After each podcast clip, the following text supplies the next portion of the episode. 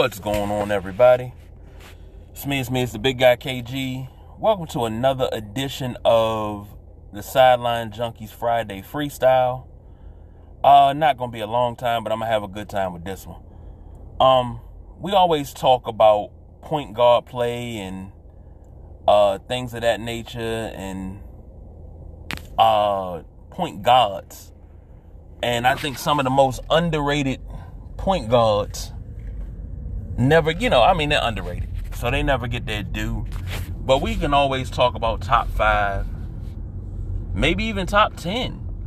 But it's a couple of point guards in that top 15 category that, you know, you have to mention when you're talking point guards because numbers don't lie, skills don't lie, accomplishments don't lie. And two of those guys that I believe are in top 15 but don't get mentioned often enough, in my opinion, are Mark Jackson and Rod Strickland. Now, Mark Jackson is an absolute, he was an absolute beast, is an absolute beast on the mic. Um, hell of a damn coach. I hope to see him coach again one day. And I'm talking head coach because he put that Golden State thing in motion and just didn't get to see it through. But I hope to see him coach again. But as a player, huh, Mark Jackson used to frustrate the hell out of me as a Bulls fan.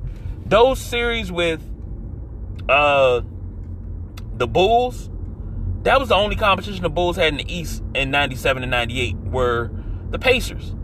And Mark Jackson would come down and hit that little teardrop, and you go to swat it. And as you're coming down, you look over your shoulder, and one of the Davis boys dunking the damn ball. Like, God damn it. And I said that so much during that series. Damn it. Stop. Damn it. We got to go on the run when he get out the game.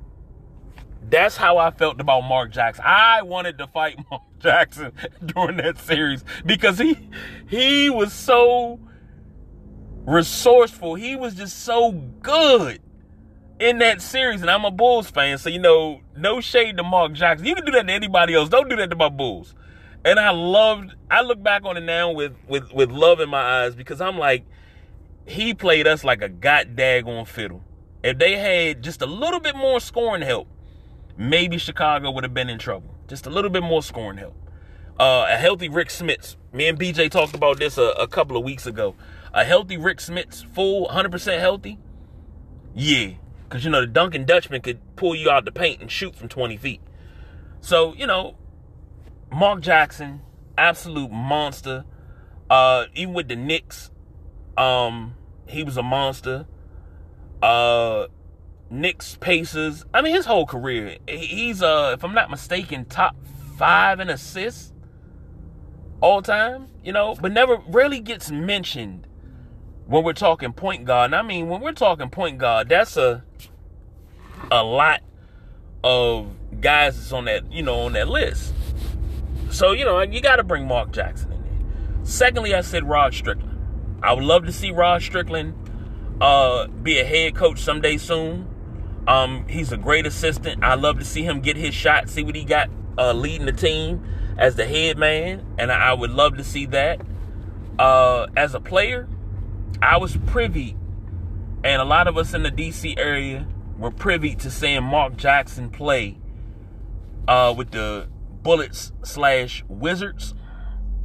Um, a lot of people didn't agree with the trade that got Rasheed Wallace out of here and got him in Portland and got uh c- come on got him in Portland and Rod Strickland here because you know you had young talent and Chris Webber and Juwan Howard and you know, you could have put something together. If you could have got Rod Strickland without touching the team, that'd have been great. But Rod Strickland here in Washington, Rod Strickland in uh, Portland, Rod Strickland in San Antonio, Rod Strickland, uh, I believe with the Knicks. I don't remember him too much with the Knicks.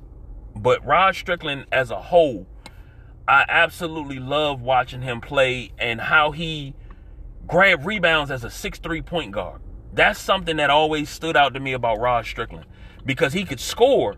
And I've seen nights where he would drop a triple double. And I'm talking 35 points, 17 rebounds, 10 assists. You know, I've seen nights where he dropped double doubles and, you know, he got 28 and 12. Like he was resourceful, but the way he would grab long rebounds and go. And I'm like, you got a guy like Chris Webber running the break with you. You got Juwan Howard. I mean, you got uh, uh, uh, Calbert Cheaney. And I always said this. I said this under one of his posts. If they would have gave them a stronger two guard, Calbert Cheaney was good, but they needed somebody else. They needed Calbert Cheaney to be your six man. He'd have been a great six man. You needed a dominant two guard to combo in the backcourt with Rod Strickland and Chris Webber, you know, at the power forward. And I'd have brought Juwan Howard off the bench and got them a more serviceable big man than George Muresan. Because Muresan was good. He was 7-7. He was he was good for what he could do. But you needed somebody that was able to play long minutes and, you know, that's what you needed. So if they would have built around him, it would have been a different team. And MJ said it in 96. This Washington team is something special. And you know that they're gonna they're gonna do something special in the future if this team stays together. Unfortunately, they did not. But Rod Strickland was, in my opinion, the catalyst for that team because when he was out, they just didn't they didn't roll well, you know? And Rod Strickland is a baller. His layup package, his dribbling, his ball handling, and you see a lot of that in Kyrie because that's Kyrie's god dad. You see a lot of that in Kyrie. And I'm just like, and that's why one of the reasons why I love watching Kyrie play because it reminds me a lot of Rod Strickland, but it's just like a updated version.